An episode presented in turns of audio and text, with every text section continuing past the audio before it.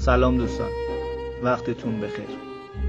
خیلی خوشحالم که در خدمتتون هستم.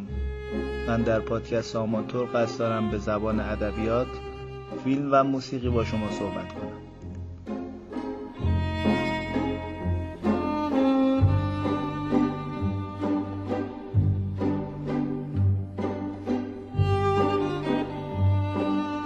حالا چرا اسم پادکست رو گذاشتیم آماتور؟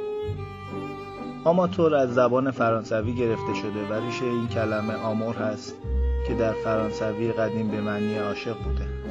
اما در عموم به شخصی گفته میشه که کاریو به قصد لذت بردن و ماهر شدن در اون کار انجام بده نه به قصد کسب درآمد. واقعیتش از مدت قبل دوست داشتم کاریو در این زمینه انجام بدم و خدا رو الان فرصتش پیش اومده و می‌تونم علایقم رو با شما به اشتراک بذارم.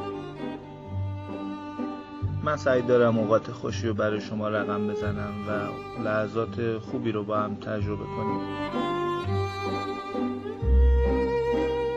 من تلاشم بر اینه که فصل اول رو در ده قسمت و به صورت هفتگی در روزهای دوشنبه منتشر کنم.